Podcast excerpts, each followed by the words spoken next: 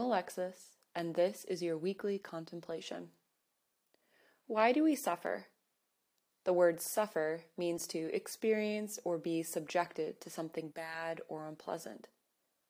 But what kind of experiences are bad or unpleasant?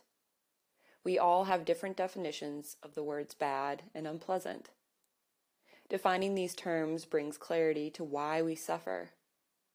We suffer when reality doesn't meet the expectations of the ego. And, in response, the ego perceives suffering. The truth is, we don't have to let the ego color our experiences.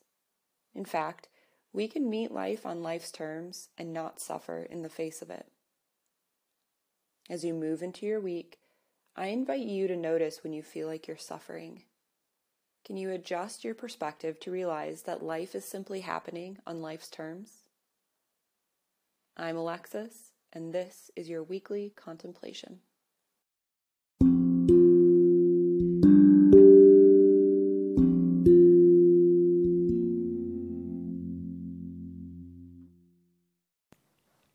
Hello, meditators. Alexis here. I wanted to thank all of you for tuning in to Wild Blue Yonder Meditations. I hope these practices support you in your daily health and wellness. I love knowing that these practices are available to anyone who needs them. But if you're so inclined, consider becoming a monthly patron of Wild Blue Yonder Meditations. Your contribution allows me to expand programming and create even more content for those who need it.